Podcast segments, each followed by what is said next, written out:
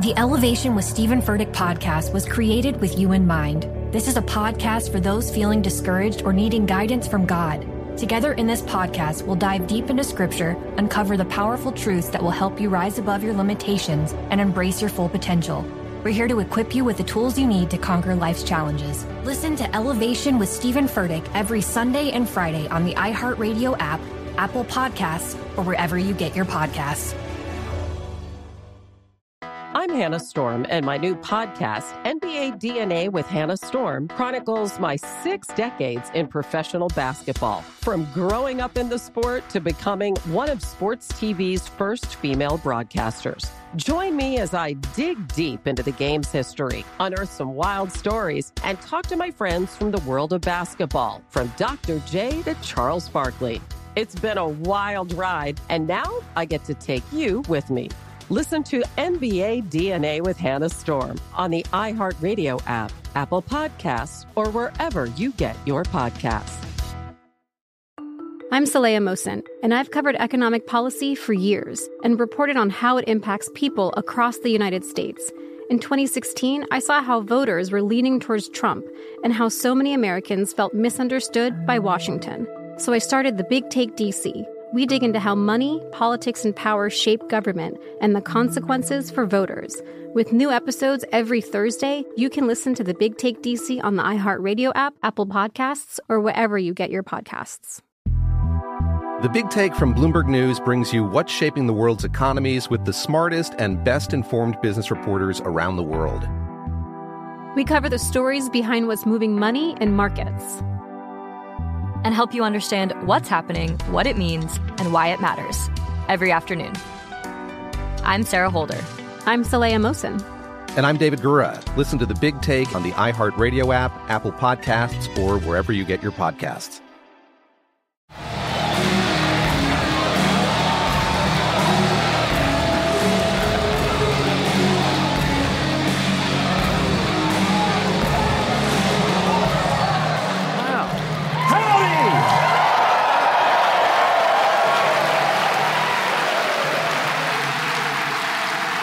There is something about this school that it can make even me good at football. That's amazing. I can't get over that. Wow. Wow. Incredible. Now, Michael, you're not from Alabama, are you? I no, I am not. I can tell you 100% I am not. What? Did something happen? the earth shook.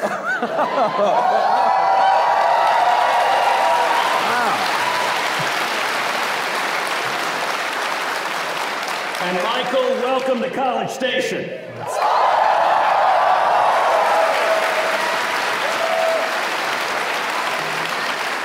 You know, Senator, we were obviously we were in Madison, Wisconsin last night. It was a little uh, chilly there, okay? Not just the weather, the politics. A little bit chilly. They did, but here, the sweet air of no, freedom in Texas. And Mensheviks. They were, they were. It is good to be here in this great free state at this fabulous university with all these wonderful conservative students. Thank you so much for having me. Should we, should we do a podcast?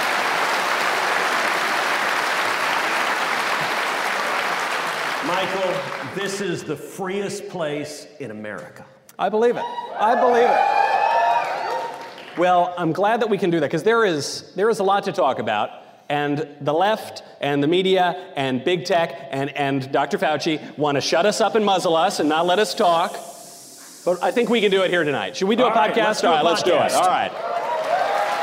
All right.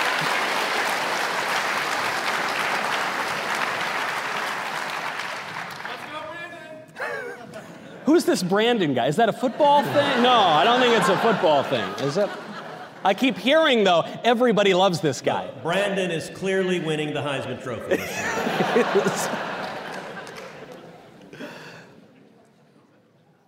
Five hundred and twenty-nine years ago, Christopher Columbus discovered America. Just this week, Katie Couric admitted she covered up the truth about Ruth Bader Ginsburg. And this past weekend, Texas A&M kicked Alabama's ass.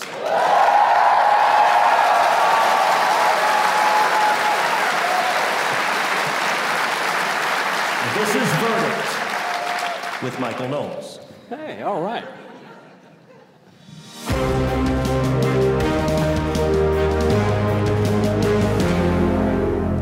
Welcome back to Verdict to everyone out there in the online audience. There are a lot, a lot of people in this room here at Texas A&M, and there are many, many more of you out there in the online audience. I, I think actually, Senator, because of this magnificent athletic victory by Texas A&M that just happened, we, we ought to focus a little bit about sports because some of the biggest cultural battles right now in the entire political scene actually revolve around sports. Well, well most importantly, let me ask you, where were you Saturday night? On the historic night. I, uh, you know, I was, if I'm, I want to have a cool answer, I was at home. I was just at home. Where were you, Senator? I was here watching a spectacular football game.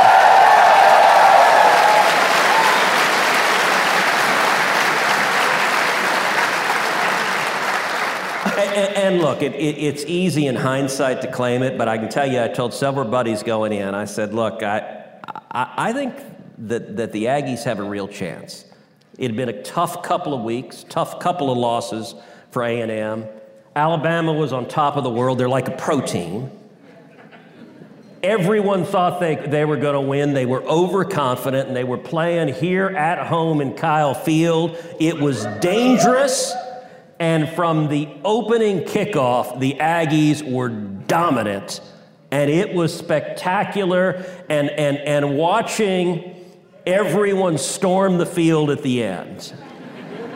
All right, how many people here stormed the field? By the way, I saw the officers at first. They were trying to stop people. They pushed people back, and then they just said, "Ah, oh, screw it. We can't." Do it. It's a lost cause. But the one thing they did is they stood around the goalpost. There were six or seven guys that looked like the offensive line of the Texans. And they're like, whatever you do, you ain't pulling the goalpost down. So, so that they succeeded in, in holding off, but it, but it was spectacular. Um, and I was with some friends who looked down and, and said something colorful that I'm going to edit and make PG. Okay. But, but the comment as we looked at tens of thousands of students on, on, on the field uh-huh. was nine months from now, there may be a whole lot of babies born. Mm-hmm. Yeah. W- winning is a great aphrodisiac. I've heard I, that. I have. I, I suspect it, it, was a good Saturday night. You know, I'm hoping, Senator, I'm hoping that there's a political lesson here that uh, sometimes you're up against daunting odds. It seems like there is this dominant, call it a ruling class, and you from the great land of freedom, you have no way to fight back, and then sometimes you score a big victory. And I think that's what we all hope will happen for conservatives who have suffered a string of devastating losses, but, but we still hold out a lot of hope, and you're seeing actually that spirit of freedom right now being kept alive by some professional athletes in, in the face of these radical Joe Biden mandates. Look, I got to say right now that, that, that Kyrie Irving may be one of the most important people on the face of the planet right now. If you think about what he's doing, he's taking a stand against forced vaccination mandates, and he's doing it at real cost. I mean, we're talking $100 million or more that, that, that, he's putting at risk. Look, you and I aren't, aren't gambling $100 million. I don't know that there's anyone here that has been willing to say, I care about principle enough that I'll give away $100 million and not play. And, and has there ever been a more profoundly hypocritical and revealing reaction than the media's reaction? As Kyrie Irving is taking this stand, the entire corporate media is treating him like he is Darth Vader. They are attacking him, they are demonizing him, and it's night and day. It's the exact opposite. Colin Kaepernick, right. when he dropped to a knee during the national anthem, he was he, he was a saint. He was, the, he, he, he was a hero. hero. He, he, was, he was Martin Luther King. Yeah. And, and by the way, he made what, tens of millions of dollars for doing so and got hosannas everywhere. And it was very profitable. And at that point, he couldn't throw a football to save his life. Kyrie Irving, that man can play ball. Well, you know, he can dribble. Okay, I, am one of the like six people on planet Earth that saw the movie Uncle Drew. Did any of y'all see Uncle Drew? I mean, that guy can is. I told you there's six. There's yeah. five of them. The, the, the, that Shaq, isn't it? Chris Webber is in it, but, but Kyrie can dribble like crazy. He's a hell of a ball player. And by the way, he's on the Nets with KD and, and Harden. And by the way, that, as a Rockets fan, that is very painful that Harden is up there with him. But he's putting it all on the line. And what does it say? ESPN is a giant corporation that is a leftist advocacy organization for the hard left of the Democratic Party, and they are flooding the zone. Every show on ESPN is what a villain Kyrie Irving is because he's willing to sacrifice himself because he says it's not right that people are fired because they don't want to get vaccines. You and I, when we flew down from Wisconsin here today, when I was on the plane, I was on United. A flight attendant pulled me aside. She said, You know what? I'm one of the United employees who's not going to get vaccinated. She said, I've been at United 29 years. Wow. I'm getting ready to get fired. Kyrie Irving is fighting for her. That is courage, and the media is despicable These are two really, really important points. One is when you are speaking truth to power, very often, Power doesn't like it. The power doesn't like it. And so, when everyone was saying that Colin Kaepernick, he's this great lone voice speaking truth to power, every single ruling power was applauding him and encouraging him and giving him more fame and more money because he wasn't speaking truth to power. He was, he was a tool of the dominant ruling class line. Kyrie Irving is genuinely speaking truth to power. And the second point, and this, this I think is a keen observation, Everyone is looking at this story about Kyrie Irving as if it's about public health, or it's just about mandates, or it's just about government power. It's a story, as you say, about the media and the media's dishonesty. And frankly, the, the way the media has, have lied about this guy and about this issue, it, it shows you what an important stand he's making. Uh, Look, it, it is when you tell the powerful what they want to hear, it makes them happy. It's also not courage. It's when you tell them what they don't want to hear, that's when they censor you, that's when they shut you down, and that's when they demonize you. Yeah. The degree to which, and one of the things that I never understood about the media, I used to think five, six years ago that you turn on the TV, you watch some host, and, and they're, they're some lefty host and they're saying ridiculous things, and you're like, oh, what a jerk. What I didn't understand, I don't blame the talent anymore. System. Our media companies are controlled by the corner office. It is the network executives that make a decision. Jeff Zucker at CNN makes a decision flood the zone. This is the message, and every host Yeah. echoes that message. And I guarantee you that is happening at ESPN. The word has gone out pound Kyrie Irving because he's dared disagree with the corporate orthodoxy. Right, of course. And, and you're seeing this increasingly. We've always known, as you say, that these news networks, sometimes they seem like jerks, sometimes they get the story wrong. Maybe you chalk it up to just an accident. But they'd never knowingly lie. No, never. They would never do that. And then, and then, what happened this week? And this was amazing. It's not just left on right dishonesty, it's not just the left wing media lying about conservatives.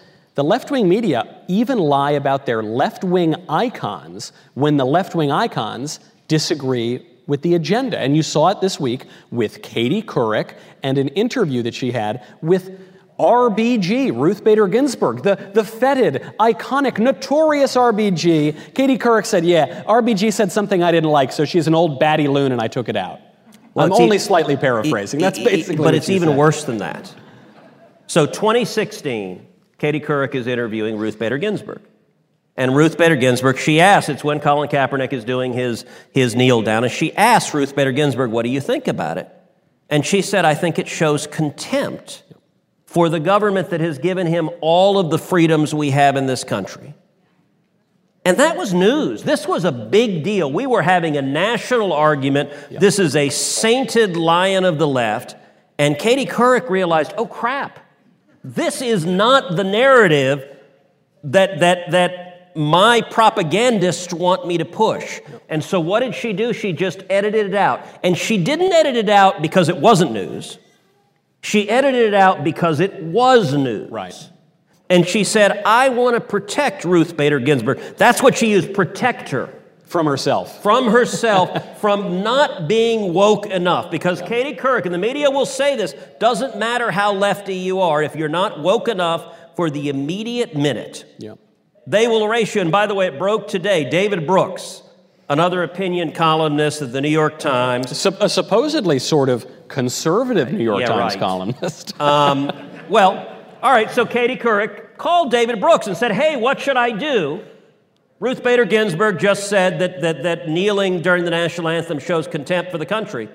And David Brooks said, Oh, you need to edit that out. No, no, no, no. That's not the message the old gray lady is trying to push. This is, they're not journalists, they are professional liars. And by the way, lie is not too hard a, hard a term because another story that just broke this week is, is Joe Rogan had a heck of an interview on a podcast. Yeah. Uh, Joe Rogan, well, t- tell us about what, what so happened. this was the most magnificent interview I've seen in quite some time. In fact, Michael said he was so impressed he's going to shave his head like Rogan. I was thinking about it.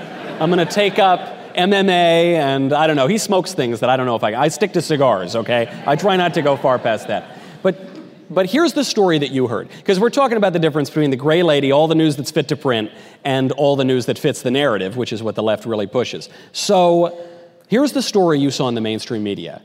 Crazy, kooky, right wing radical Joe Rogan is so paranoid about coronavirus that he ate horse dewormer to protect himself against the Wu flu. Okay. and by the way, you're at A&M. They got a lot of folks that, that know about ag, know about horses and cattle. That's, we're all going to be really safe from them. so now, so now the only problem with this story is that it was completely 100% false. The idea that ivermectin is horse dewormer. It's like calling aspirin horse medicine. They make aspirin for horses. That's not what I take when I have a headache. They make it for humans. Ivermectin has been used to treat many, many humans for quite a long time. Actually, the man who discovered it won a Nobel Prize. So it's, it's a well established drug. Hold on, repeat that because that's a fascinating fact. And so the media had a week long orgy of disinformation. Kind of like on that football field with the game. I don't know. Not was- on the field. Not as fun. Not, as fun. on the field. Okay. This isn't Berkeley. I mean, but but for a week, the the network bigwigs, the corner offices said the message of the day is ivermectin is bad. And any yokel who is taking it is taking horse dewormer, and every station pounded it over and over and over again. And Joe Rogan, Joe Rogan's got $100 million. I mean, the, the interview is spectacular Yeah. because he's got, you know, CNN's top doctor on. Sanjay Gupta. Yeah, and he's like, "Why did you guys say this? This is crap. It is. It has literally been given to over one billion people worldwide. B, one billion people worldwide.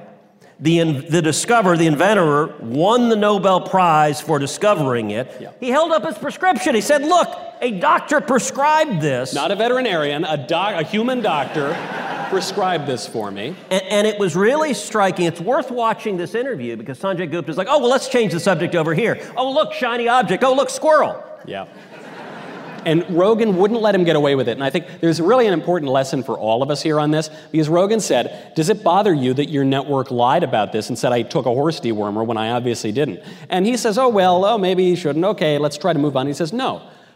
D- does that make you feel a little concerned that your network lied? He said, Well, I didn't see that. He goes, You're the top medical doctor. What do you mean you didn't And see didn't lie just once, lied repeatedly. Yes. Jim Acosta was the first, and they said it over and over and over again. And, and, and I'll tell an interesting story. So, the New York Times a few months ago was doing this kind of big feature piece on, on Texas and how Texas has changed. And, and the reporter is a Capitol Hill reporter. He came up and talked to me, and he said, "Y- You know, hey, talk to me about Texas. And, and I gave him a quote. Um, I said, Texas is no longer just home to oil and gas wildcatters. We're now also home to Tesla and Joe Rogan.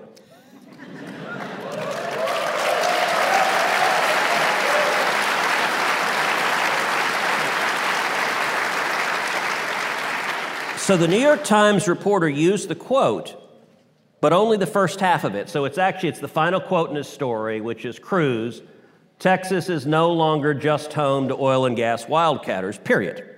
And he just ends the quote. And, and so, so I saw the reporter, J- Jonathan Martin is his name. Everyone calls him J Mart. Yeah. And I saw him, I said, J Mart, what the hell are you doing? I mean, that was a money quote. Yeah, yeah. Like, and here was his comment, it was fascinating. He said, New York Times readers don't know who Joe Rogan is. Really? And, and I gotta say, what it sounded to me like, he didn't say it, Yeah. but it sounded to me like he included the full quote in the story, Yeah. and his editor edited out the second part. Right. Because they didn't like that message. And, and it's an example, whether it's the New York Times or CNN. Listen, CNN top brass ought to be answering questions. They claim to be journalists. Why did they repeatedly and deliberately lie over and over and over again? Same thing Katie Couric did. The press lies and, and post Donald Trump. They hate Trump so much that they justify the lying. Right. The, the republic, our democracy is at stake, so to we get save to lie democracy, to you. Right, we will right, lie. Right. Journalism, y- y- you, know, journalism dies in darkness, and, and, and we're testing that because the journalists have plunged us into darkness. Yeah. You know, one problem that conservatives have had is this problem that you're describing, which is investigative journalism is expensive, it loses money all the time, and it is subsidized by left wingers who are pushing their stories. So, very often, the conservative news outlets are actually using left wing reporting because there are good reporters at the New York Times. There are actually good reporters at the Washington Post. There aren't so many good editors. There aren't so many good executives. I mean, those are the guys who are really deciding what stories go in, what stories stay out, and how to twist the stories and mess up your quotes. But some of the reporters can be pretty good. Recently, we are beginning to fight back against this. There, there was a story that just broke, and I, I want to bring out a special guest to discuss this. There was a story that it was, it's actually, I hate to toot our own horn, but you know, I guess I'll, I No, suppose I'll do it. I, No, no, you don't. I- No I part of you. I- hates horn tooting. That's going in my bio now, I think. I, so the, the Daily Wire just broke a major, major news story, which is that in Loudoun County, there is, oh, you've seen the story, I see. in, in Loudoun County, uh, a girl, a young girl, suffered a vicious, horrible sexual attack in a girl's bathroom from a guy who is apparently gender bending and will sometimes wear a skirt. And the story is pretty clear. There are dangers to letting boys in the girls' room, and this is something that anyone with two brain cells to rub together knows. But the media and the ruling class won't let anybody say it. They're actually censoring people now. They're censoring our friend Stephen Crowder because he just read the Well, story. Why don't we bring it, bring out our guest, and we'll, we'll talk about this. All right, we've got a special guest. You may have heard of her. She is the host of The Liz Wheeler Show. She is the uh, wonderful new partner of Young America's Foundation, has her own YAF tour coming. She, I guess I kind of gave away the answer, didn't I? Our friend Liz Wheeler.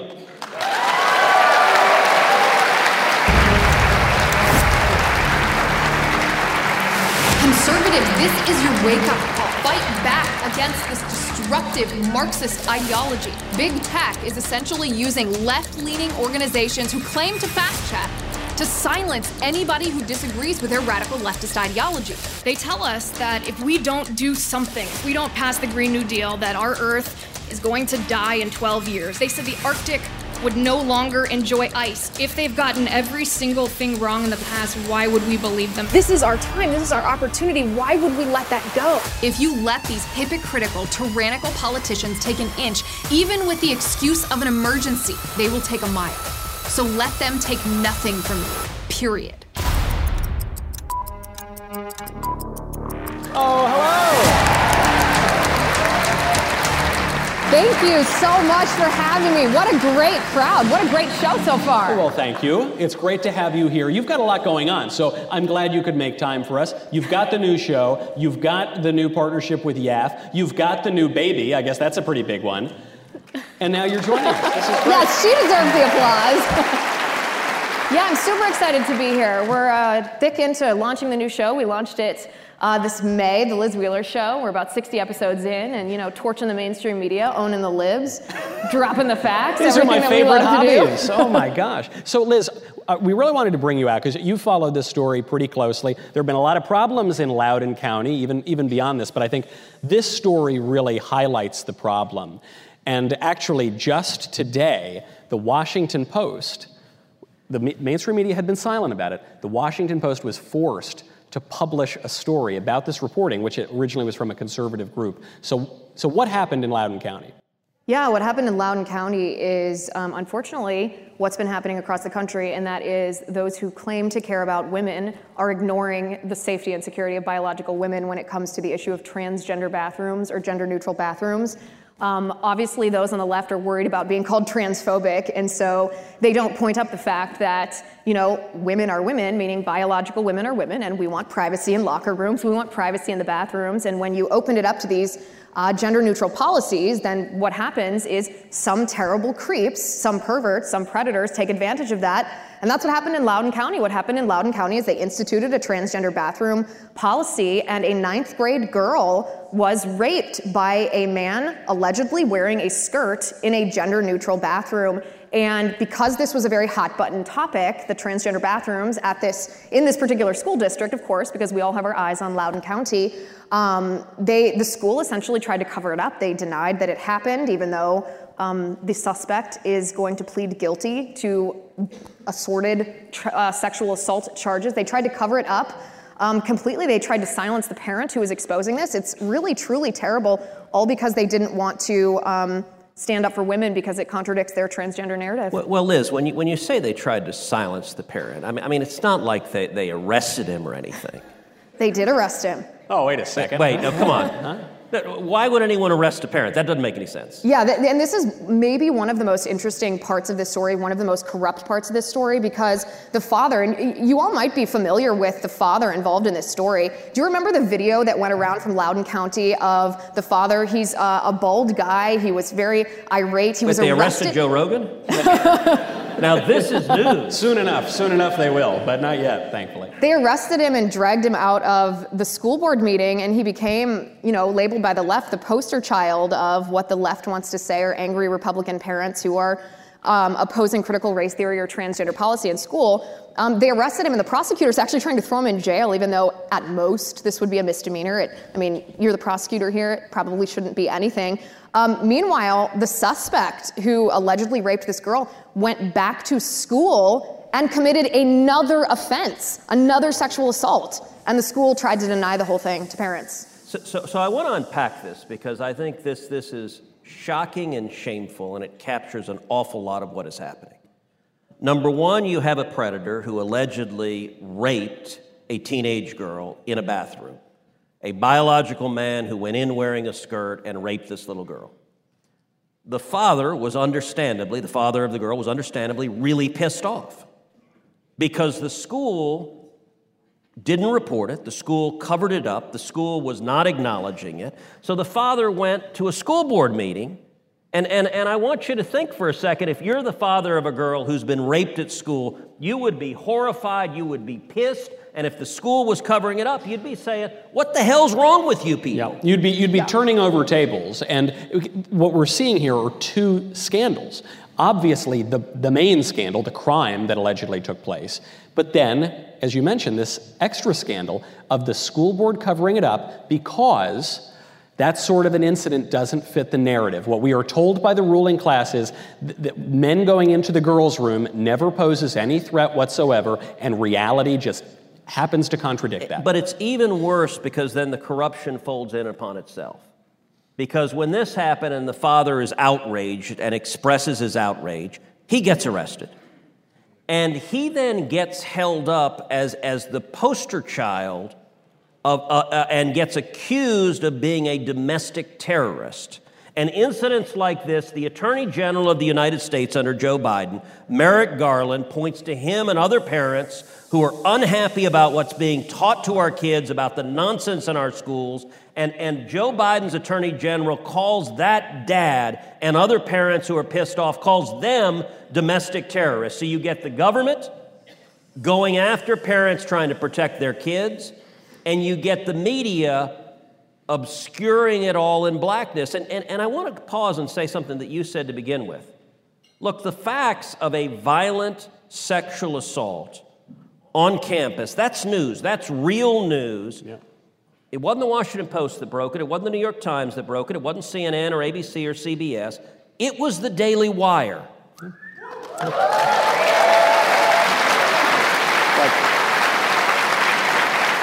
because it, it raises this question.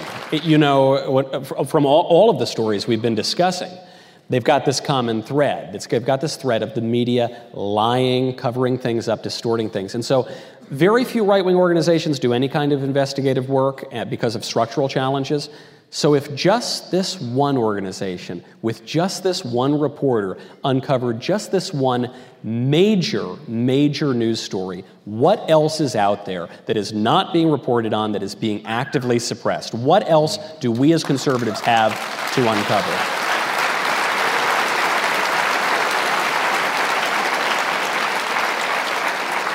And, and, I got to say, it is a powerful thing. Look, I love everyone at the Daily Wire. And, and I've spent a lot of time with you guys. He's about uh, to tell us who he likes best. you know, I don't know why Ben Shapiro slanders you so much. um, you know, in an arm wrestling match, you'd take Ben two out of three times. Thank you very much. finally, finally, someone gives me the credit. But look, you, you, know, the Daily Wire's headquarters in LA, I, I want you to understand this is not some media conglomerate with a skyscraper. This is basically six guys in a van. It used to be in a parking lot in LA. It started in a pool house. It actually started in a pool house. Uh, and then, uh, so it started in a bathhouse. That, okay, wait, that's, that's a different story. The New York Times is already writing that uh, They're, they're writing already... it down. They're, they're, you, you, guys are now in Nashville, so you fled Looney Town and, and, and you came to America. We wanted them to come to Texas. Yeah. We, we actually made a hard pitch for Texas. Yep. But, but look, you know why you know why I didn't come? Because all my exes live in Texas, which is why I hang my hat. And I'll excuse myself now. Good night. So, true story. Michael had never heard that song. and so when, when he moved to Nashville on the podcast, on Verdict, I pulled out my phone and played All My Exes Lived in, Live in Texas. So what is and, he doing? And he what? was fascinated, and he's like, that's why I hang my hat in Tennessee. He's like, oh, okay. Yes, and that, that, that is, I think, what's got to be the focus here. What conservatives have noticed in recent years, I mean, they've, they've kind of always known it, but they've really seen it, is that the media are not just skewed they are the opposition party. They are the apparatus of the left. And they are the, the group that needs to be undermined. They don't have credibility, they don't have authority, and we need to build those institutions and do it ourselves, which I guess is the purpose of this podcast. It's the purpose of the Liz Wheeler Show. It's the purpose of coming to campuses all around the country.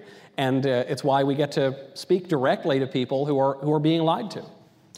You know, it, it, it is an interesting comment, though. One of the reasons why you're seeing the rise of alternative means of communication is because the media is so corrupt. You know, CNN's ratings have dropped. They're getting about 800,000 viewers a show. I mean, it's pitiful. Uh, and, and to give a sense, look, this podcast, we started this podcast last year. Uh, within weeks, Verdict became the number one ranked podcast in the world actually beating Joe Rogan. I hate to take a shot, you know, but uh, he got us again in the end. But, but and we've had over 30 million downloads yep. since we started doing this. This is a powerful tool we get for a given episode. Yesterday we had 100,000 people live streaming uh, when we did when we were up at University of Wisconsin Madison we'll get on, on an episode anywhere from 250,000 to 5, 600,000 people downloading a particular episode. This podcast is nearly up to CNN's ratings. That's a little ridiculous, given that it's us, our chairs, our shag carpet, and, and our friend the cactus. Yes, yes. Well, and, and, and, don't you think one of the reasons for that, too, is that it used to be that conservative media was somewhat of a niche, right? That people who really wanted good reporting, people who wanted good analysis, good commentary, would go to more right leaning websites. But then the last four or five years, we've seen the media organizations that used to claim to be nonpartisan, they used to claim to be straight news, they don't even they don't even try to pretend that they're not biased anymore. I mean, we saw that during the election. We saw it um, with the Hunter Biden laptop story. We saw it with the Russia collusion story. We no, saw no, the, Hunter Biden didn't have a laptop. no, no, he had four, right? No, he no, had four that it, the Russians have now. It, it, it was a Russian laptop, right? Yeah. well, I mean, it had to be bad because Silicon Valley prevented anyone from even tweeting it and shut down the New York Post for two weeks over it. So clearly it was fake, right? It, it must have said fake on the sticker on the back. In Hunter Biden's defense, he doesn't have the laptop anymore, okay? He did. he did lose the thing a few times, actually. But, but yes, I, I, think this, this point is really important. And actually, getting to these other people we've been talking about, I mean, we mentioned Rogan, uh, but uh, Kyrie Irving, and increasingly a lot of other people. I don't think that Kyrie Irving is some rock ribbed conservative. No. Joe Rogan was a Bernie bro. But there are a lot of people who maybe they don't check every single Actually, box. repeat that. So Joe Rogan endorsed Bernie Sanders for president. right. Because you and Bernie have so much in common. He's not woke enough. Yeah. They'll still slander him yeah. as, as, as taking horse dewormer. They'll still go after Ruth Bader Ginsburg when she goes off the script. And so I do think, you know, to your point, Liz, when and, and to your point, Senator, when you're getting hundreds and hundreds of thousands of people, a million people perhaps, on, on episodes of so-called alternative media, why is that? It's because it's not just the, the handful of con- rock rib conservatives, it's because a lot of people with common sense and common decency who have maybe a little bit heterodox views and dissent from the left-wing establishment, they just want the truth. Well, I don't know if you saw a couple of weeks ago, it was one of the left leaning organizations. I can't remember if it was Planned Parenthood or Emily's List or one of these things. They tweeted out a quote from Ruth Bader Ginsburg, a quote about women. And they edited out the word women. Yeah, yeah. They like removed women from Ruth Bader Ginsburg's quote and made it persons because apparently you're not allowed to say women. Like, this is, and by the way, this is, look, they made votive candles out of Ruth Bader Ginsburg. Mm-hmm. Mm-hmm. And, and they are editing her statements for being insufficiently woke post mortem. Well, you know what they said? So, the, what they did, the, the line that Ruth Bader Ginsburg said was a reproductive choice is essential to a woman's right and health and safety. And they, they changed the woman's right to people's rights. So you've got all of these, all of those other birthing people who aren't women, I guess. Okay. Or I, so, so, I got to tell you, two weeks ago at a Senate Judiciary Committee hearing, uh, Cory Booker, and Cory's a friend. He's actually he's a good guy. He, he was talking, and he's talking. This is on C-SPAN. And It's a live public hearing, and he makes a reference to. I think he makes a reference to mothers, and then he stops and corrects himself and says, "Oh, I mean birthing people." And I like, I went up to him afterwards on the Senate floor. I'm like, dude, really? like, really? Are your people that nuts that saying mothers is, like unacceptable? And I won't say what he said because I'll keep his comments private. But well, I have something know, to say to him. I gave birth eight months ago, and I can assure you, I'm not a birthing person. I'm a woman.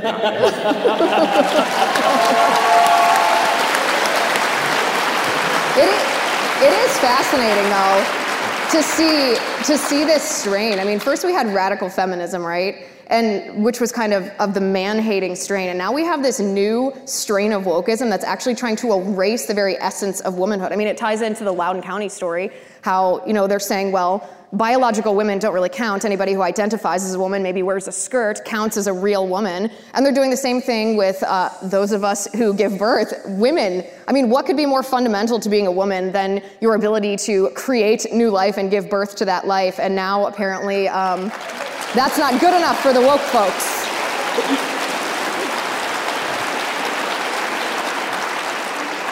You know, I, I was there when, when Heidi gave birth to both our daughters, and, and I gotta say, I, I don't think there's a man on the planet that could go through that. I said to my husband when my daughter was maybe five or six weeks old, it was right at the time that there was that hospital in the UK that was uh, telling nurses to call it chest feeding mm-hmm. and human milk. Yeah. And um, I suggested to him about 3 or 4 a.m. that maybe he try out the chest feeding. Mm-hmm. And Turns out that's just not possible. I was, so. I was remember really the Robert De Niro movie where he's the CIA yes. agent and he's in, and he's you know anyway he says anything with with uh, nipples you can milk and he says I have nipples can you milk me Forget a De Niro movie. It's Monty Python. I mean, there's actually Uh, this is a Monty Python sketch. I rem- when when my baby was born, almost at the same time. Two days as- apart, right? Two days apart. I, I wanted to be really old school. I didn't even want to be in the room. I wanted to be downstairs in the lobby, Oh, smoking on. cigarettes like a guy from the 50s. You know, tell, I didn't, tell me, tell me you were in the room. I was guilted into being in the room. It was very painful for me. It- it is. It was It very is. painful to hear that. It is an incredible, spectacular, like holy crap moments. Like giving birth. Like I, I wanted to go home and just tell my mom thank you. Like I did actually do that. Afterward, I was like, how did you do that five times? Now, actually, this is a little bit of a hard segue, but I don't want to miss the opportunity here because, you know, my baby, being my child, he is a little bit of the Italian persuasion. And you referenced a certain. not just persuaded, downright convinced. He's downright convinced.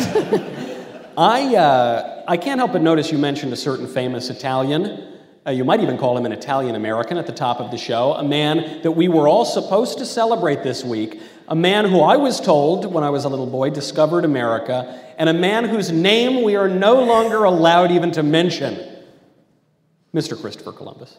you, you remember him? You remember? The round You of applause. The round of applause is for your segue. That was something. Thank you so much. I got to say, number one, that was a very natural segue. it, it, it, it, as, as our wives birthed children, so Columbus birthed the new world. That's why he's the senator and I'm the podcast host. But this, I actually do think this, it ties in with the education issues, it ties in with the lies from the media, because Christopher Columbus, who, when I was a kid, we celebrated Columbus Day, he was a great American hero, he discovered America. Now he is considered one of the worst villains in the history of the world, whose statues have to be torn down and whose, whose memory has to be erased. How did that happen? This is not a segue, but did you see what Senator Elizabeth Warren tweeted on Columbus Day? Don't tell me. Happy Indigenous yeah, People Day. Yeah, that's. Pocahontas herself, ladies and gentlemen. She is one. She is one one thousandth and thirty second correct. Mm-hmm. Mm-hmm. Very fair minded of you, Senator. Credit where credit is due. It also, you know, frankly, this ties in even too. The idea that Elizabeth Warren, she lies for her whole career, she pretends to be an Indian, she goes about her Liawatha, uh, you know, prancing around, and then she gets called out for it. And then just poof, as though nothing happened. She's Nothing even- to see here. She has the audacity to say Happy Indigenous Peoples Day. This woman who's made a career lying about being an Indian. She's the whitest woman ever walked the face of the earth. But, but it doesn't matter because the No, ruling she, class. she saw an episode of The Lone Ranger. Clearly, that qualifies. She did. That's true. That, that's what began her uh, love affair with masks. You know, her support of masking was from the Lone Ranger. So you're saying she just puts it in the wrong spot? she put it in the wrong spot. That's the issue. I will tell you, as, as, as just a quick aside that's, that's relevant to nothing. Um, you know, Nancy Pelosi has a, has a mask mandate in the House. And, and, you know, Dan Crenshaw, the congressman from Texas,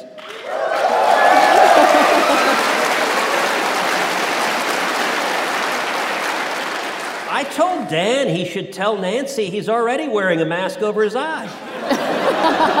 And and he earned that mask. I mean, he really earned That- that one. that's- Yeah, that, that that's mask stands for yes, something real, yes. not the filthy Fauci cloth, of course. It's actual virtue. Yes, it does. But I, I think, you know, that this, uh, what it all comes down to with the Columbus issue is kind of being uh, seen throughout all these other stories.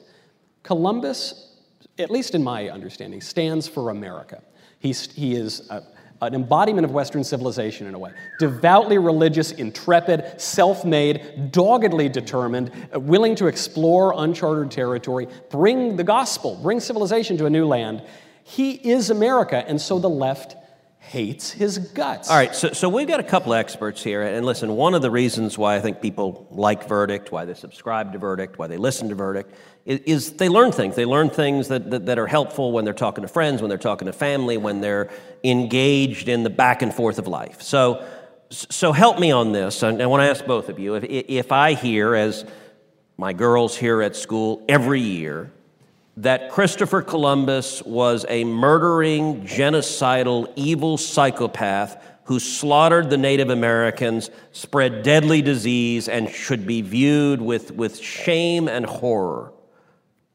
What facts is that narrative leaving out? Ladies first. Oh, thank you. I don't mind if I do. Okay.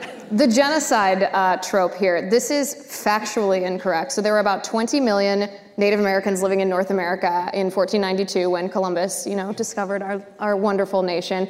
And tragically, about 95% of them did die in the centuries following Columbus landing in the United States, but they did not die um, It- it- you know, I want to give him credit. He, he landed in the Caribbean. He found it actually much nicer land, you know. But then obviously a lot of other explorers came to these lands. And Right. Yes, there obviously disease spread. That's what happened. Just so you guys know, Michael and I have a friendly competition about who knows the most Christopher Columbus facts. This is a, a years long friendly feud, just so you're aware of what's going on here. But but Disease. yes, but and, and to your point, what sort of a genocide are we talking about when uh, there are still indigenous peoples, right? I mean, there, there are still descendants. There was a lot of intermarriage between the Spaniards and the native peoples. So were there atrocities committed? Of course, there's no question about Well, that. but, but let's start with the simple fact that, that if you're measuring whether someone is good or evil, culpability matters. If you deliberately murder someone, that is far more culpable than if you have a car accident and accidentally take a life. right. Uh, in the case of Christopher Columbus and the explorers, uh, is it true that they had germs and diseases that, that, that were not present in, in North America? Yes. Did they know what a germ was? Right, right. No, it was 1492. Right. but like they had no idea what a germ is, and if you're measuring culpability to be carrying invisible things that you don't know exist, that unbeknownst to you cause disease, is a tragic outcome, but not one for which you can reasonably blame him Right. as having made any decision to cause that. It also happened literally years and years and years after he was here. That wasn't even something that, you know, he brought. This was, you know, like I said, it's it's tragic for sure. It's an act of God, if you will. It's nature. It's, you know, health. It's germs. But it's not true that he committed genocide. And the accusations against his character, I actually find this you know, quite amusing. It's a little bit of reflective of our current times, I think. There was um, a thesis, if you will, written about Christopher Columbus that maligned his character, and it was written by a man named Francisco de Bobadilla. Am I butchering the Italian here? A little bit, but that's with Spanish. But it's okay. It's uh, you know, Spanish, well, who yeah, cares? there you you can go. butcher their names. Just wa- as long as it's not this the Italians. man was Columbus's chief political rival. So the equivalent now would be like if Hillary Clinton wrote the history about Donald Trump's presidential campaign. Oh, it would And be yet- fair. It would be clearly fair, Absolutely clearly unbiased. accurate. And that, that's where we get this idea, or that's what's taught in schools right now, that Christopher Columbus had this terrible character based on what was written by his chief political rival. That's not exactly um, an accurate view of history. By the way, there are other accounts from the times, and they, it's not as though they're just hagiographies. They paint the realities of what happened, but one, for instance, by Bartolome de las Casas, the first resident bishop of the Americas, considered one of the greatest defenders in history of the Native Americans. See Americans. why I asked them? But, but uh, De Las Casas remained an admirer of Columbus for his entire life. And Carol Delaney, who's a Columbus historian from Stanford, she points out that much of what Columbus is accused of doing, there were murders, there was enslavement, there was, were crimes committed by other people, and in fact by politicians who outfoxed Columbus. And, and uh, in many cases, Columbus was the one arguing for leniency and trying to have a more humane policy. So I will tell you guys, you're both new parents. Um, when your kids get older, our girls are, are 10 and 13, and they start going to schools, and even in Houston, Texas, that, that they engage in this propaganda. Yeah.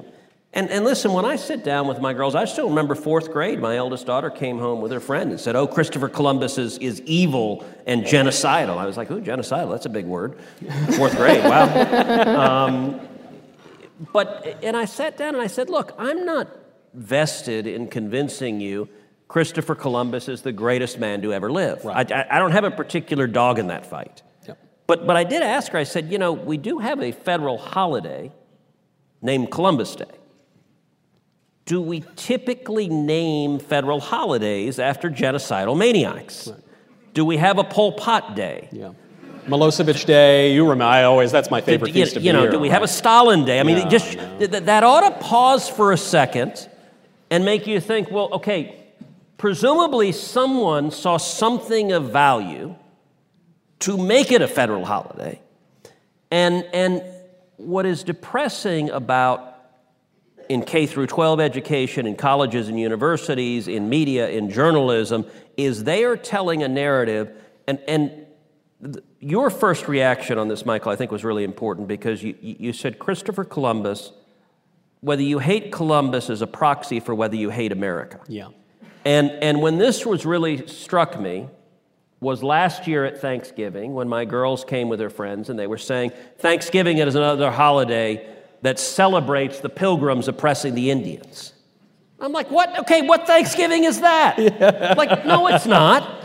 And, and, and let me be clear look, when I was in school, did they teach a, a little bit of a sanitized history? Probably.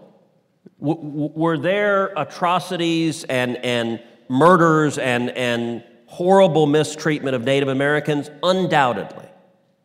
But it wasn't one sided. Yeah. There were also, you know, I love asking lefties a simple question. You, you know, tell me, from whence derives the verb to scalp? Right. Like, like we know what this word means, and, and it was warfare and conquest. And so people on both sides did things that were not great. And if you want to teach history with warts and all, that's great.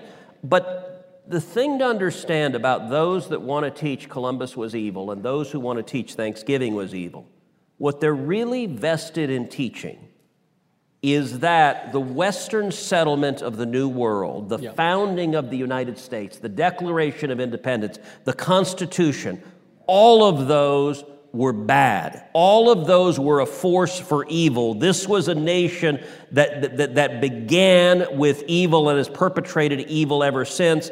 And, and, and I don't know that there is a proposition on the face of the planet I disagree with more. America has been the greatest force for good in the history of the world.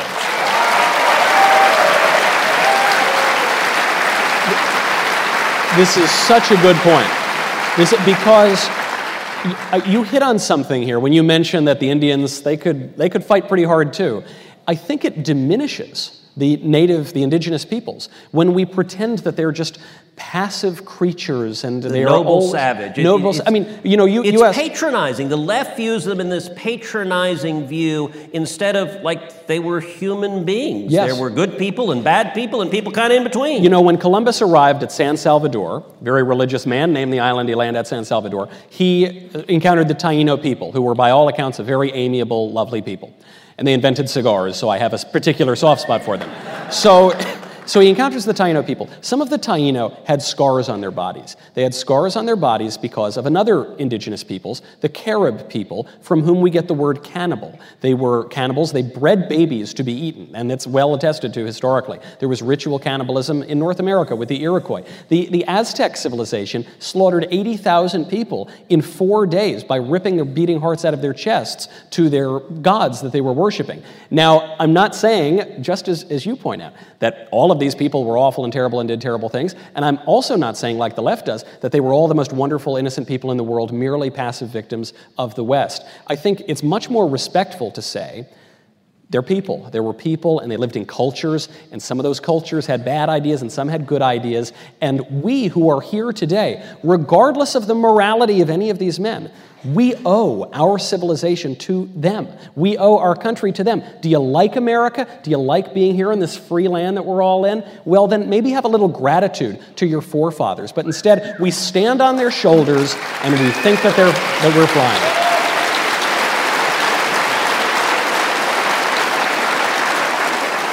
I want to talk about Columbus all night. I want to defend this guy and defend America. But we should get to some questions. Yeah, do you guys want to do a question and answer now? Oh, yeah, you do. All right, so the rules of the game, you guys are familiar with this. Uh, nobody crowd in the aisle. Everyone's question has to be a one part question, not a two part question, not a three part question. It has to be in question form. Um, you can start lining up behind the microphone. To do that, so um, I have a um, question on the in question form. Can someone stand up and say, You're a miserable SOB, aren't you? Does that count? Um, yes, but you will have to answer if they ask that question. Just checking. Um, okay, and we're going to do something fun while you guys um, line up. Also, if there's anybody who disagrees with what we say, we'll have a producer bring you to the front of the So line. So, where are the mics going to be? Who's going to have the mics? The mics are right here. Yep, right here in the front. You guys can line up. And All right. while the students are lining up, while you're lining up to ask questions, um, we're going to do something kind of fun, kind of new. This is something you guys haven't done before. It comes from Verdict Plus, which is your new all access portal if you want to see behind the scenes. You and I actually just did a little fun behind the scenes sneak peek before we came out here. Um, but everybody who is part of that um, all access community submitted some questions for a lightning round. All right, No. fire away. Uh, Well, I have to say first, this is like a one word, two word, maximum three word. We're talking Okay, I'm outta lightning here. round. Yeah. Are you suggesting sometimes we go on a little bit long on the answers? No, I'm Is that- suggesting that giving a lightning round to the two of you may be the hardest job that I've ever gotten. Okay, are you guys ready? Yes. Obviously, Senator goes first. Favorite ice cream flavor? Coconut. Interesting. I like coconut. You get two. You get two people applauding for that answer. It's, if you go down to the Caribbean and get fresh coconut, it's awesome. Okay, I'll take your word for it. Chugga chugga chip. No, I'm joking. Coffee. Coffee ice cream. Coffee. In which subject were you worst at school? Handwriting. Oh, interesting. And, and to this day, I still print all caps. I, my cursive is miserable. We can attest to that. We've seen his notes. Okay, favorite superhero? Wait, I don't answer my worst subject? In which subject were you worst at school, Michael? he was the kid who always raised his hand and asked the teacher, Hold "If- on, I- shouldn't you be teaching I'm sorry, he doesn't understand the question. What do you mean being bad in the subject? Answer the question. My worst subject was gym class until tonight with those footballs, baby. Now we're coming back. That's right. All right, you get this one. Favorite superhero? Batman. Favorite superhero? Spider Man. Oh. I think he got you on that It's a one. Spider-Man crowd, Yeah, he yeah. got you on that one. Um, cats or dogs? Dogs. Cats or dogs? Yeah, cats or dogs. I'm a people person. I have a baby and a pet fish. Favorite saint? Oh, where do I begin? One word answer. Does Mary count? Yeah. Does she count? It's kind of cheating. It's kind of cheating, but I guess Two Catholics on this stage, it our, counts. our, our wonderful mother, Our Lady. Favorite saint? I'm Southern Baptist.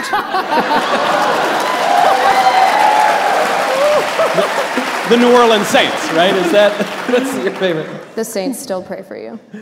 So, Okay. so actually, quick, quick aside. Yesterday, a- after the show in Madison, he got a question about something about the Saints. I didn't understand the question, and, and, and I said to him, uh, you know, where do the Saints come from? Something like that. He gave this very learned answer about Catholic theology, and, and, and my answer was, well, I, I thought the Saints were good once they got Drew Brees, but but that He cuts right to the chase. You know, gets to the heart of the question. All right, this is a really serious one. I think it's really going to dig deep. Um, tell us something about both of your character. Have you ever worn socks with sandals? no, I'm I'm not a socks with sandals guy. I'm worried about what Michael's answer is going to be. Not only would I not wear socks with sandals, I would not wear socks with loafers. I'm very anti-sock. It's not very. I'm a northeasterner. No socks. That's a weird take. You are literally wearing plaid right. socks Well, no, right with, now. with Oxford shoes, of Okay, course. Okay. right, last lightning round question, then we're going to get to the, the controversial stuff. All right, what's your favorite book? Uh, look, it's trite to say the Bible, but the, you, you'd have to start with that. Um, Atlas Shrugged is amazing. All right, so I'll go the Bible and then Atlas Shrugged. Okay, you can have more than one, one word for that answer because that's a good answer. All right, Michael. Okay, we're saying the Bible is that's sad. Yeah, that's that's. Okay, we're, we're talking about second sad. book. Okay. Second favorite. I'll give you one novel and one nonfiction. Yeah, that's fair. Crime and Punishment by Dostoevsky. Yeah. And then I'm going to give you a really esoteric answer Poetic Diction by Owen Barfield. If you haven't read it, which I suspect not a single person in this room has, it's not, not a lot of people have found it, it's a great book. You should go read it. I'm gonna lose five dollars because I thought he was gonna say his own book. Lost that bet. Speechless, ladies and gentlemen. Um, okay, before we get to the question and answer, a big round of applause, pl- uh, please, for the Young Americas Foundation for putting on this amazing Yes. event and for.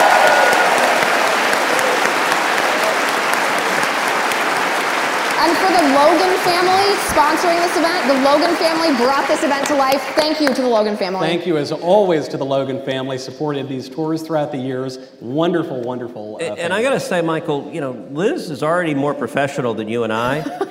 like we're doing this thing and we didn't even get around to thanking our hosts and our sponsors. like, you know, th- thank you for classing up the joint. She, she does. My pleasure, my pleasure. It's my honor to be here. All right, are we ready for questions? So step right up here. Um, first, introduce yourself, and if you want to address your question specifically to the senator, to Michael, or to me, um, go ahead and address it directly. What's your name? Howdy, I'm Ben Crockett from College Station, Texas, and my question is for the senator. Senator Cruz, your training is in the law, and so my question is what is the most important case, in your opinion, of the first half of the 20th century? First half of the 20th century. All right, that, that's a tough. So you've just excluded uh, Brown versus Board of Education, um, which was 1954. Um, I don't have a good answer for first half of the 20th century. And I'll tell you a strange thing about how my brain, how I remember things. I don't remember dates. I'm terrible at dates. It was when I was clerking for Chief Justice Rehnquist, it was interesting. His brain, like everything was filed chronologically in a way that if you mentioned, you know, 1977, he had this perfect recall of what happened in 77, every case that occurred, what was happening where, and, and, and, it, was, it was a remarkable thing. And what was cool about it, so when I clerked for him, he'd been on the court for 25 years. And he would think of a case, for those of y'all, some may be in law school, some may be thinking of law school. You have a case that's a name, you know, Smith versus Jones, and you think of it as a case that stands for some legal proposition. For the chief, it was a memory. And he would be like, oh, yes, Smith versus Jones. That was the case where Thurgood wanted to do such and such. But we didn't agree with him on that. And he was literally remembering the conference where they discussed the case. And so that, but for whatever reason, my brain is terrible at, at tagging things based on dates. So that's a lousy answer to a great question. Let me, let me do a quick follow up to that because I know you'll have a great answer for this. If we're talking 21st century, and what do you think is the most important case that has shaped ongoing legal precedent from the constitutional perspective that we've seen, you know, in the past 20 years? Uh, the past 20 years, uh, I would say there are a couple of cases that were, were really p- pivotal. Number one uh, is the Obama case, Obamacare case uh, where Chief Justice Roberts really flipped on everything that, that, that he believes and knows. And, and John Roberts is someone I've known 25 years. He was also a Rehnquist clerk. He's an amazingly talented litigator. He, he was, he was the, the, the best Supreme Court litigator of his generation. And when the first Obamacare decision came down, John made, I think, a very cynical decision to make a political decision. Mm-hmm. And, and so I remember reading the opinion, and it was, it was a remarkable opinion where the first 80% of the opinion is fantastic. It's a challenge to Obamacare. And, and all of the jurisprudential rulings uh, on the Commerce Clause, where he concludes that Congress doesn't have the authority under the Commerce Clause to, to force people to purchase health insurance, uh, on the Spending Clause. Um, all of his rulings are really strong, solid, principled. And then at the very end, he has a sleight of hand where he defines a tax, a, a, penalty rather, as a tax. And he says what Obamacare described as a penalty. He says, well, if we just call it a tax, then it's okay. And the law said repeatedly it's not a tax. The Obama said repeatedly it's not a tax. The Congress said repeatedly it's not a tax. And all Roberts had to do was this little sleight of hand, and magically he upheld it. And what's been widely reported is, is that that he initially voted with what was then the majority of the court to strike down the law, and then he changed his vote and flipped. And, and I got to say, I think that started John Roberts down a path. He knew what he was doing. He's too good a lawyer. This was not that he screwed up. this was, and look, to give him the benefit of the doubt, I think he thought he was preserving the, the, the court from a political battle, but it will go down as one of the most political decisions in, in the history of the country. But isn't, isn't that the irony that in, in trying to keep the court above politics, he thrust the court more into politics than it had been in decades, if ever before? And, and since then, he's done it repeatedly. Yep. It, it, it was, you know, when you start giving up your principles a little bit, it's a very quick, slippery slope, and he has now been doing it over and over and over again. Yeah. You know, since Michael got a book plug, I'd be an idiot if I didn't get a book plug. Um, last book I wrote is a book called One Vote Away How a Single Supreme Court Seat Can Change History. And, and the book goes through uh, critical constitutional rights. Each chapter tells war stories about the court. And so I talk about John Roberts quite a bit. I talk about the Obamacare case. I talk about other decisions, and I take people inside those conference rooms that, that, that Rehnquist would talk about, about how the major decisions protecting free speech, protecting religious liberty, protecting the Second Amendment, almost all of those decisions are five to four that we're one vote away from either losing our liberties or preserving them. Right, because to be, to choose to be apolitical is still a political decision, just like to choose to be an atheist is still a religious decision. And John Roberts should know better. He should know that. He should understand it. And he does know better. That, that, that's the thing that makes it yeah. harder. Yeah, I think so. Okay, we got to get to the next question, or else we're going to be debating Supreme Court until uh, dawn. Please step up and introduce yourself. Hi. Great right. shirt. Oh, Great. thank you. By, by thank the way, would you briefly model the shirt for the for the crowd? That's a great looking.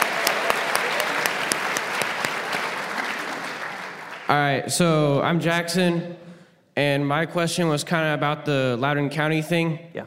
Because, like, you know, not just like that situation, but we also have a lot of crazy stuff going in public schools, like pornographic books in the library and stuff like that.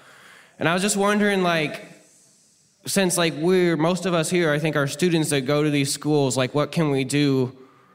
Like, can we do something about that? Because like those are our schools. Michael, you want to take the first crack at this? Uh, sure. I, I, think there actually is quite a lot that you can do. Uh, I don't think that you're going to solve this problem by snapping your fingers. And frankly, I don't think you're even going to solve this problem. Is it, is it over? Yeah, did we do it? Please, let's, I hope it works. And now it's like we're in like a beat poetry cafe or something, uh, which is a, what a lot of public schools seem like these days. Uh, I, I don't think. I, and I, I, also don't think that it's going to be won by pretending that a third grade classroom is some free marketplace of ideas. That has never been the case. Uh, William F. Buckley Jr. launched the modern conservative movement making fun of that radical view of academic freedom that pretends that teachers have the right to teach any manner of pornography or, or obscene craziness that they want to. They obviously don't have that right. Uh, I think the way that we begin to fix this is one, students can speak up, and students should also speak to their parents, and parents should go speak to the school boards. And you're seeing it notably in Loudoun County right now, but you're seeing it at school boards around the country. And it's ordinary Americans of all stripes, of all shapes, of all persuasions. They are showing up and saying, We do not want this stuff in our schools. Our schools are going to educate students. They're going to teach them that some things are true and some things are false, and some are good and some are bad. And we have a right to have a say over how our children are raised, especially when what the schools are teaching is so often false and evil and ugly and wrong and destructive for the individual and destructive for the country. And so they need to assert that political right and learn this magical word that conservatives haven't known very much recently, which is no, no, enough, enough of this. We're not going to have it anymore in our schools. And if I may jump in too, I think before you get to the age that you're a parent and you're going to these school board meetings or you're running for school board or you're challenging what you're seeing in your children's classroom, if you're a college student, the best thing that I think that you can do is get involved and get educated yourself on a personal level so that you are equipped to do this battle, to be part of this culture war. So read as many books as you can, educate yourself on all the issues, learn the arguments of the other side so that you can debunk them. Um, delve into your faith, find communities of like minded people, make sure that you are preparing yourself to be a contributing member of society, of the community. Get married, have children, raise them to be good Christian children who are patriots, who love America. Out, outbreeding them is always a fun strategy. It's a good, it's an effective strategy and a fun one. H- hence the A&M victory over Alabama. yeah, that's right.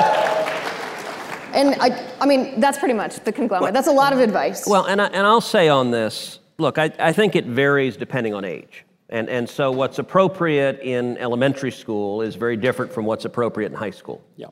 Um, you know, as, as kids get older, as kids get into high school, I'm actually a believer that more is better. So, so I don't want folks going through the libraries and pulling out, you know, you see people pulling out like Huckleberry Finn because it contains language that they deem offensive. I'd rather kids read a variety of stuff that, that good, bad, and, and more information, and certainly as you get to college, part of it is our schools shouldn't be indoctrinating children.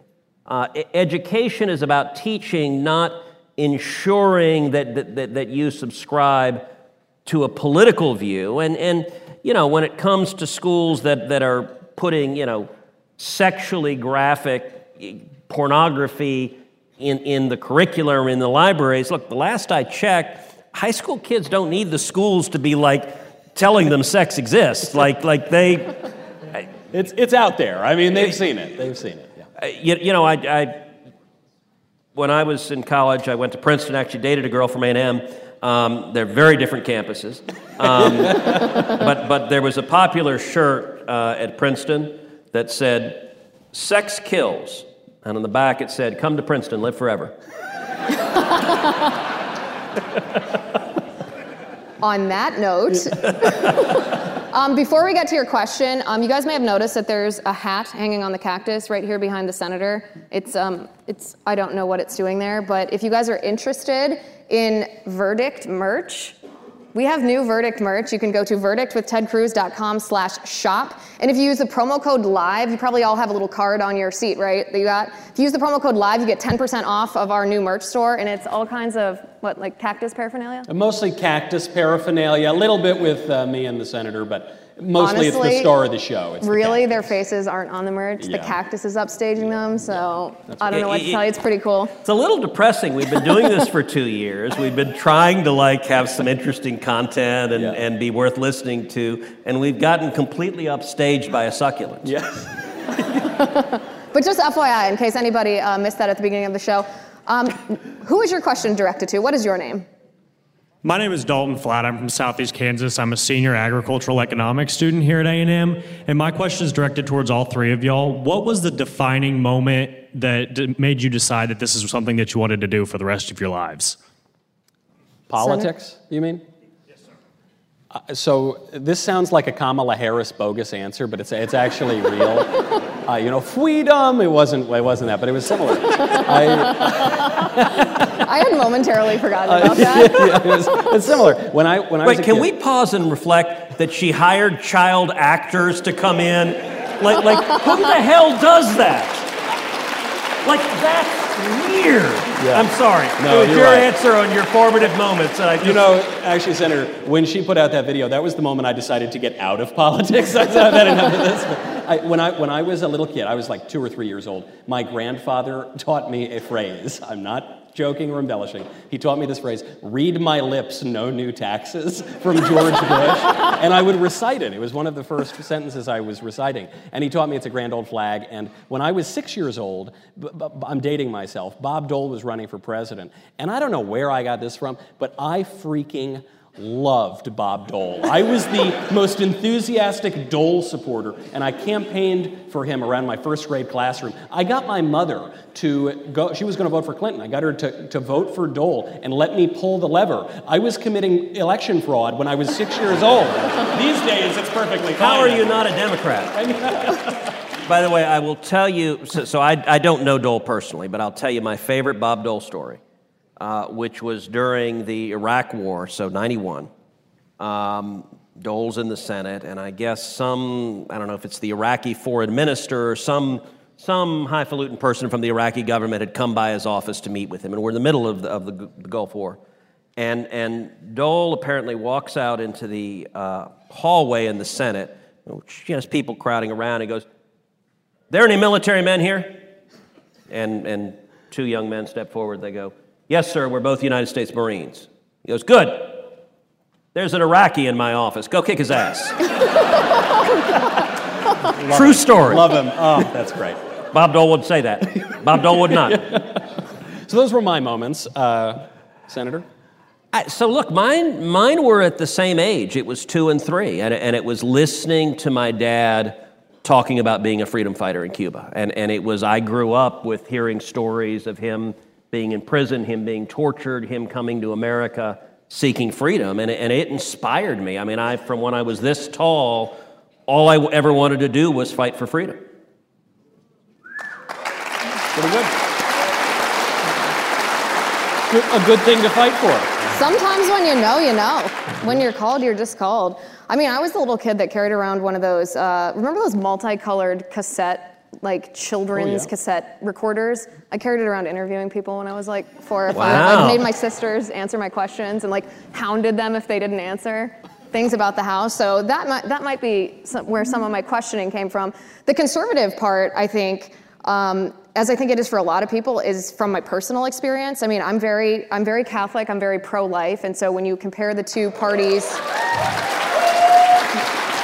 when you compare the stances of the two parties, it's a pretty obvious choice which party, you know, respects the dignity of human life from conception to natural death, and which party seeks to destroy it. So that's an easy thing. When it comes to the more, I guess, almost intellectual side, the economic side. I mean, in high school, I was diagnosed with a pretty serious um, health problem. It was it's similar to an autoimmune disease, and there's no known treatment. So I had to turn to you know alternative lifestyle stuff. Not that you guys want to know my life story, but it, that costs a lot of money. Anybody who you know has dealt with that knows it's not covered by insurance. And I just realized that thank God that my father a small business owner had been responsible with his money and that he had saved instead of the government telling him what to do with his money, he was able to make that decision for himself that really saved my life, enabled me to have the life that I have right now. And in a nation that didn't, um, that didn't have free market or capitalism, that wouldn't be the case. I wouldn't be here right now. So how could I be anything other than conservative?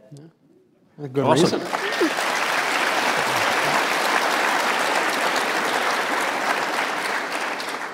Uh, yes, my name is Bailey Cole. I'm from San Antonio, Texas. Uh, what, in a very weird what if scenario, um, if Texas were to secede, or any other state for that matter,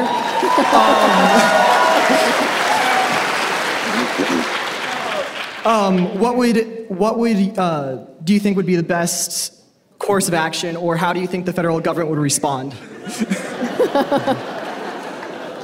I think So- I know which side he's on. I don't know. So look, I got to say, and it was kind of interesting. I was talking with, with Michael and Liz before the show, and, and, and they were asking, so is the question of Texas secession going to come up? uh, and I said, yeah, probably. um, and, and, and listen, I understand the sentiment behind the question. I'm not there yet. And we actually had a debate over, over uh, drinks last night after the show. Uh, listen, I think Texas has a responsibility to the country. And, and, and I'm not ready to give up on America. I, I, I love this country.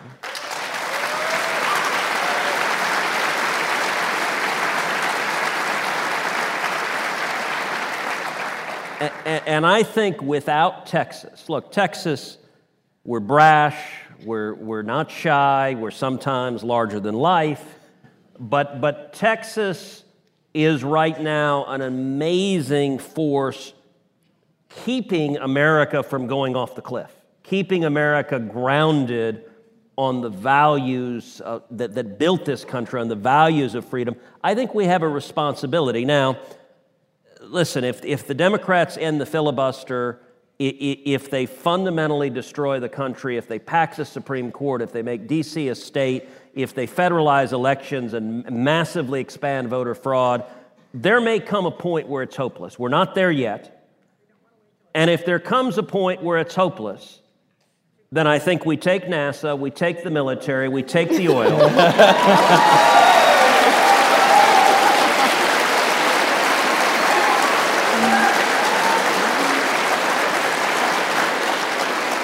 T- take me, please take me. I don't want to be trapped. What, what about Joe Rogan? Are you going to take him? Joe Rogan, he might be the president of Texas.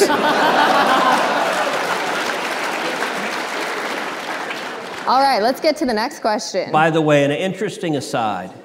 So, Heidi and I, the church we go to in Houston is, is First Baptist Church in Houston.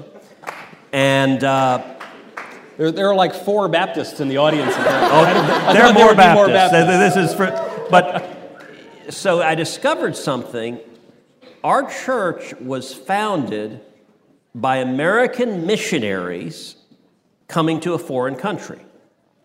And so Texas was our own nation from 1836 to 1845. We were the Republic of Texas. And during those nine years, at some point during it, missionaries came from the United States to this foreign nation, the Republic of Texas, and they founded the First Baptist Church. It was a missionary church. Wow.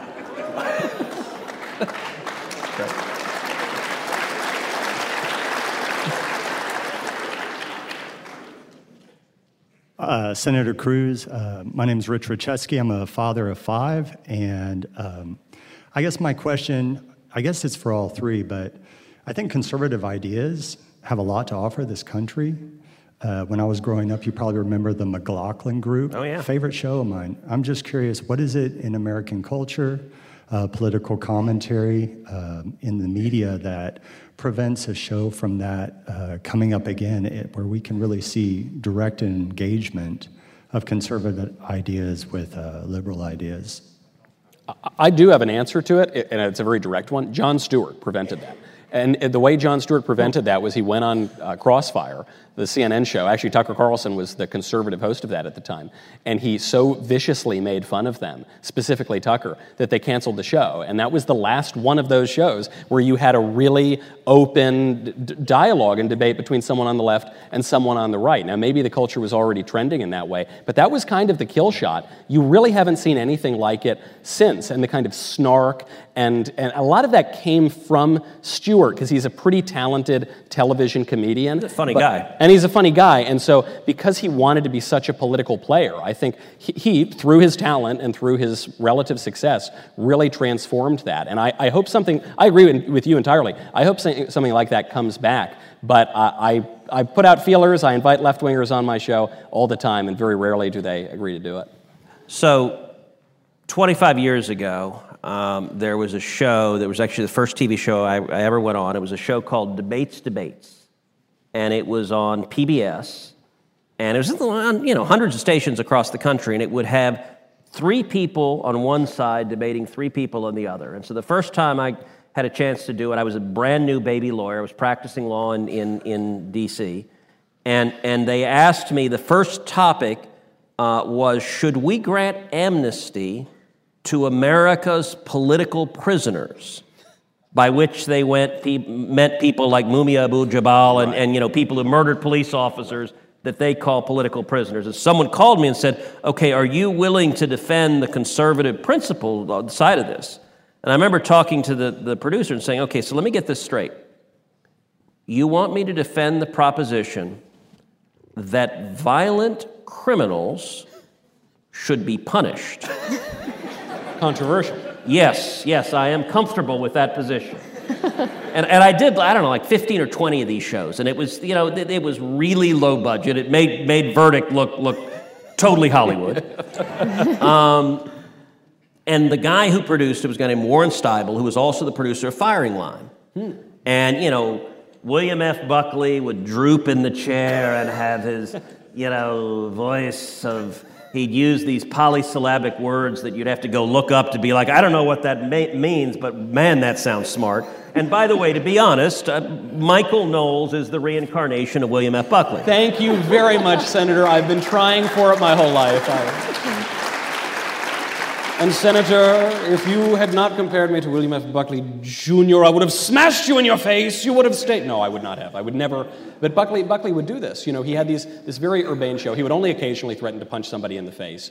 And Like Gore Vidal. Like, like Gore Vidal. And frankly, you know, he might have deserved it. But you don't really see that anymore. Well, and, and then there was, if you remember, there was a show called Hannity and Colmes. And you had Sean Hannity and poor Alan Colmes, who was the liberal. And, and it was like the Harlem Globetrotters. Like, like Alan Colmes was there to get his ass kicked every night. It was sort of like Alabama on Saturday. I'm going to keep going there. I, am just going to keep going there.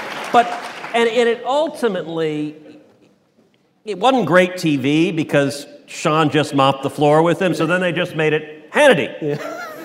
Um, I wish there was more discussion. There ought to be more balanced uh, discussion. You know, we try to do some of that on this show. So, so one of the people that listens to Verdict is, is Heidi, my wife, which is amazing that, that she d- does it. And she like will run on the treadmill and listen to it because she says, hey, I, I learned stuff. But sometimes she will say, and she'll call Michael I know, and she'll I'll see yell the number come up. I say, uh, "That wasn't a good episode, I guess." No, no. Uh-oh. she will be unvarnished and she'll be like, "All right, that one sucked." And, and it's inevitably, she's like, when you get too dogmatic, when you and Michael are like, yeah, yeah, yeah, just like, you know, start pounding the table, like she said, what's much more interesting is, is explain something to me. Let, like, let's go through an issue, understand what the other side is, understand why someone would believe that. And this is something the left never does. And so I do think it's something conservatives need to do more is explaining and helping people think through and decide for themselves. And, and hopefully this podcast plays a role in that.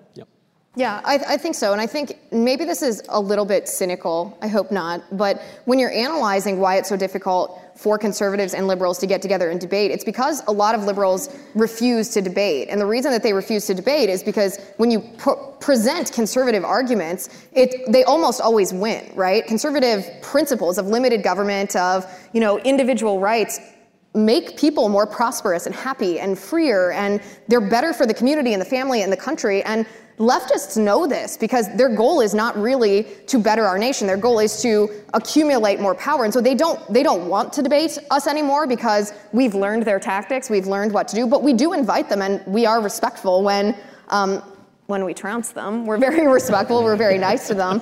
Um, but they have a fundamentally different vision of our country, and they don't always want that exposed because most people, most voters on the right and the left, don't agree with the radical leftist politicians in Washington, D.C., and that's the left's, uh, what they want kept secret. They don't want their voters to know that they actually, the politicians don't represent the voters. And, and we ought to be able to discuss issues and disagree without getting personal and nasty, without calling someone an SOB to, to just say, well, that doesn't make any sense. And, and, and, and I think if we had more discussion based on actual facts and substance, I think it'd be better for everyone. Yeah. Yeah, and that's, that's what we do. That's why we always invite students to disagree too. So this will be the very last question. Uh, hopefully we've saved the, last, the best for last. What is your name and to whom is your question directed? Good evening. My name is Elchanan Geller and my question is directed towards the senator. You have endorsed Governor Abbott in the 2022 gubernatorial election. Out of the out of the four candidates running, who do you think is most closely aligned with your beliefs? Governor Abbott has been governor for eight years, and he has been a major disappointment for most conservatives, shying away from many important issues. You, I understand that you have a debt of gratitude for him for your Solicitor General appointment, but do you feel that your friendship is uh, more important than the future of the state of Texas? Well, look. It's a spicy question uh, for the I left. love that question. All right, so let me say thank you for asking that question. It is a good question. Um, let me start by saying I think primaries are a good thing. I think elections are a good thing. I think candidates having to justify their record, having to justify what they believe to the voters is right at the heart of democracy. Um, as you noted, I've, I've endorsed Greg Abbott, and I, and I went to a, a large Tea Party gathering that was in East Texas uh, of a lot of the folks who worked very, very hard to elect me, who I know very well. And, and I will say this that was a gathering about this size, about 800 people. And, and that particular room was overwhelmingly not supporting Abbott, which I knew. You, they were vocally and aggressively supporting other candidates in the race. And I know the other candidates, they're, they're good people. Uh, they're friends. I, I, like and respect them. Uh, and, and I stood up and I, I, explained to them why I was supporting Abbott. And I said, look, let me tell you my personal history uh, with Abbott, which is in, in 2002. I first met Greg Abbott in, in November of 2002. So he, he had just been elected Attorney General. And, and I was at the time, I, I was a young lawyer. I was serving the George W. Bush administration in D.C. And I got a call from a friend of mine. And, and the friend said, Hey, Abbott just got elected AG. I said, Yeah, I, I knew that. I wasn't brain dead. Um, and he said, Well, he's looking for a Solicitor General. Um, are you willing to have your name considered? And so I kind of thought about it for a minute. I said, Well, let me talk to Heidi. Let me give, give us a day to think about it. I talked to Heidi. She said, Sure, go for it. Uh, and so I said, Sure. And so I sent in, sent in a resume. Um, and I got a call a week or two later come down, fly down to Austin to interview. I'd never met him before. We did an interview. Um, frankly, I didn't think there was any chance I'd get the job. Um, I was at the time, I was 31 years old. Uh, I was just a few years out of law school. I'd only argued two cases in my life one in the district court, one in a court of appeals, never argued in the Supreme Court. Um, and I assumed Abbott would hire someone who he'd known 20 years.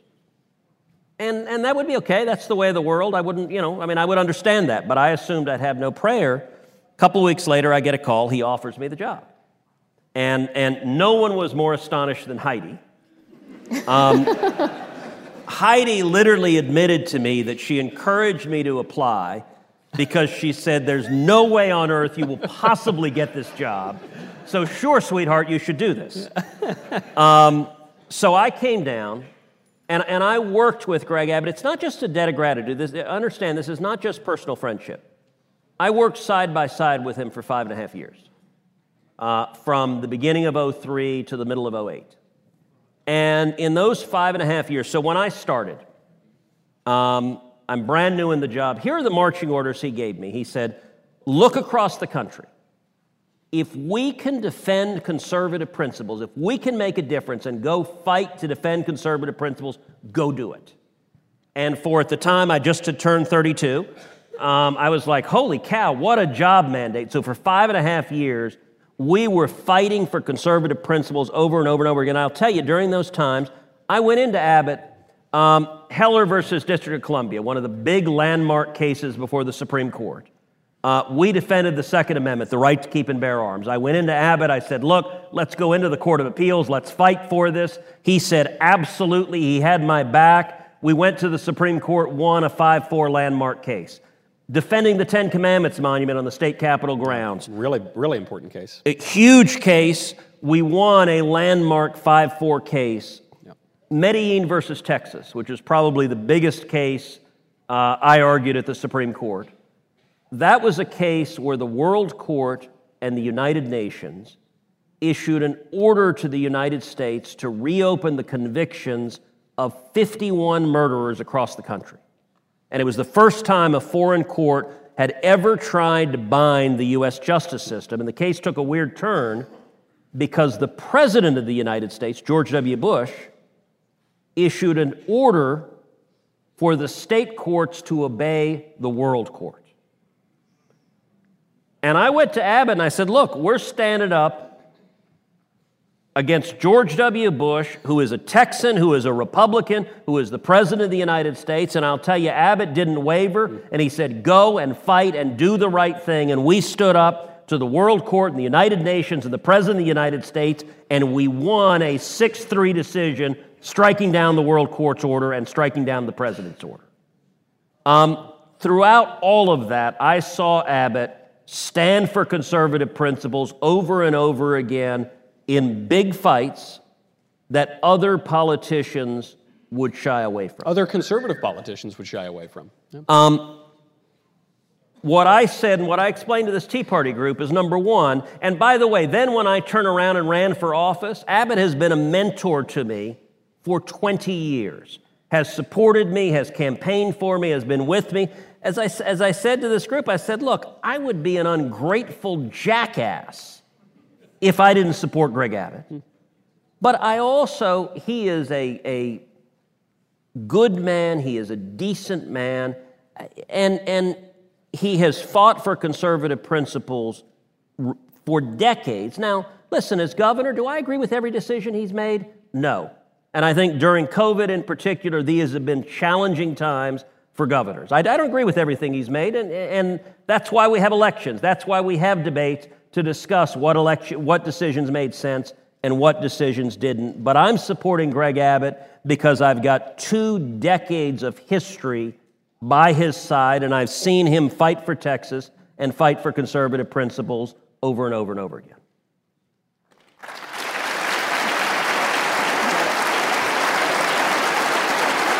That's a good answer. That's an answer right there. That's a comprehensive answer of somebody who's thought through their position. Uh, you know, Um, I would I would have just said the Ten Commandments case was enough for me, but the Medellin case, I mean, that's really important stuff. And you, I think your point, Senator, is so important. We have primaries for a reason. We have elections for a reason. We at least used to have election integrity measures, but we get it. We're getting them back in place. We're fighting. We're we're fighting. Those. They want more questions. They they. I wish we could stay here Hey, all can night. I can I actually break in for a second? If you want to ask more questions, you can go to verdictwithtedcruz.com slash plus. It's the all access portal, and we will, Senator Cruz and I will be taking live questions there um, on a fairly regular basis. And pro pro questions, con questions, anything. So um, we don't have all the time in the world. You can actually get a um, free one month trial again on your little card. There's a promo code live. So if you use that promo code, you can. Um, you don't even have to pay for the first month. You get that for free, and we'll be taking questions. So we want to take all the questions um, that we possibly can. So please, we invite you to join us there. Yep, and I, I, I want to thank everyone who came out tonight because I think you are embodying that spirit of making your voices heard, of making our democracy, which we hear much about, of making it actually work, of fighting for a better country. I, of course, want to thank our friend Liz Wheeler for coming out here. It's my honor, my honor, my privilege. And Michael, let me say, there's only one way to wrap up a verdict at Texas A&M, and that is quite simply, gig 'em. Gig 'em. Thank you, everybody. Thank you so much.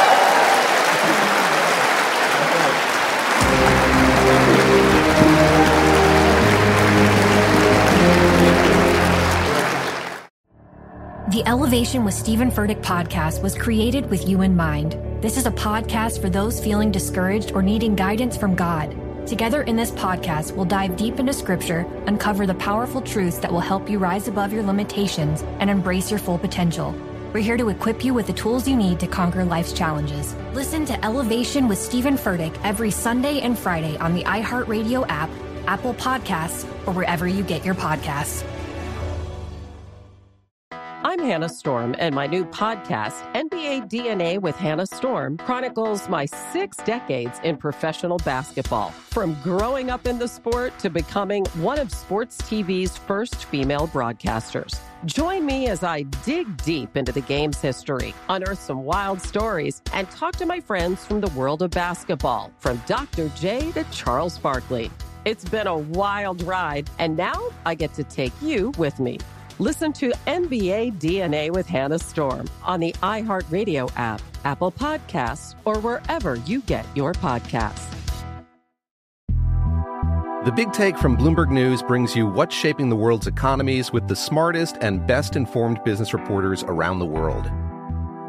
We cover the stories behind what's moving money and markets. And help you understand what's happening, what it means, and why it matters every afternoon. I'm Sarah Holder. I'm Saleha Mohsin. And I'm David Gura. Listen to The Big Take on the iHeartRadio app, Apple Podcasts, or wherever you get your podcasts. I'm Saleha Mohsin, and I've covered economic policy for years and reported on how it impacts people across the United States. In 2016, I saw how voters were leaning towards Trump and how so many Americans felt misunderstood by Washington. So I started the Big Take DC. We dig into how money, politics, and power shape government and the consequences for voters. With new episodes every Thursday, you can listen to the Big Take DC on the iHeartRadio app, Apple Podcasts, or wherever you get your podcasts.